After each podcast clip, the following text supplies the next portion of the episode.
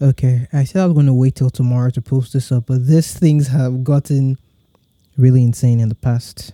Wow, past two days. Oh God, I'm seeing a lot of videos.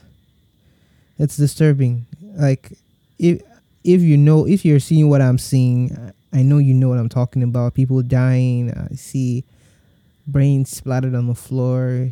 People. Wow. I mean, when when we said this was going to happen, I thought it was going to be a simple protest and the government listens, but this is going far. What I have so far is a way to help. If you're in the UK, there is a petition going around. The link is in the description below. So please forward this link to anyone you know who's in the UK or know someone who could be in the UK so that basically what let me read out what the petition states so far. Um implement implement implement sanctions against Nigerian government and officials. Um, that's what this the petition is for.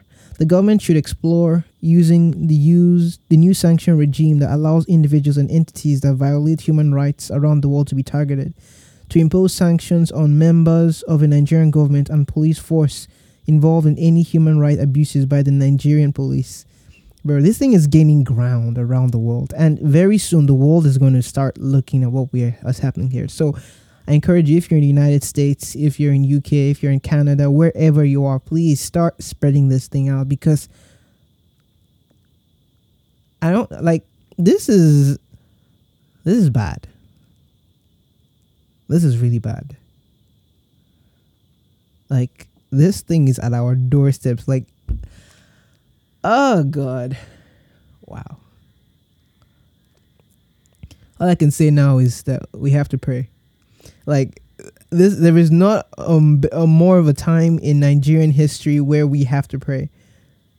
Bible says, "If my people are called by my name, they humble my face and seek humble themselves and seek my face, and turn from their wicked ways, and I will come and heal their land." So we have to pray, but we have to take action too. Like sign this petition, find friends to sign this petition. I'm looking at this number going up literally right now.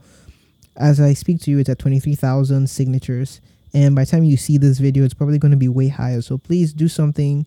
Um, obviously stay away from the protests in terms of the violence. If you know that you can get home get safe stay safe please. Because this is not this is not a play matter. People are dying every step of the way.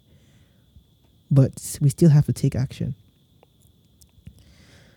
um, this is a somber note more videos from places like Benin, Port Harcourt, Lagos, more in depth on Lagos coming tomorrow and days to come. But I just thought I had to put this out tonight because things are getting dire. Okay, that's for this evening's update on the, the Average African Kid podcast. Take care.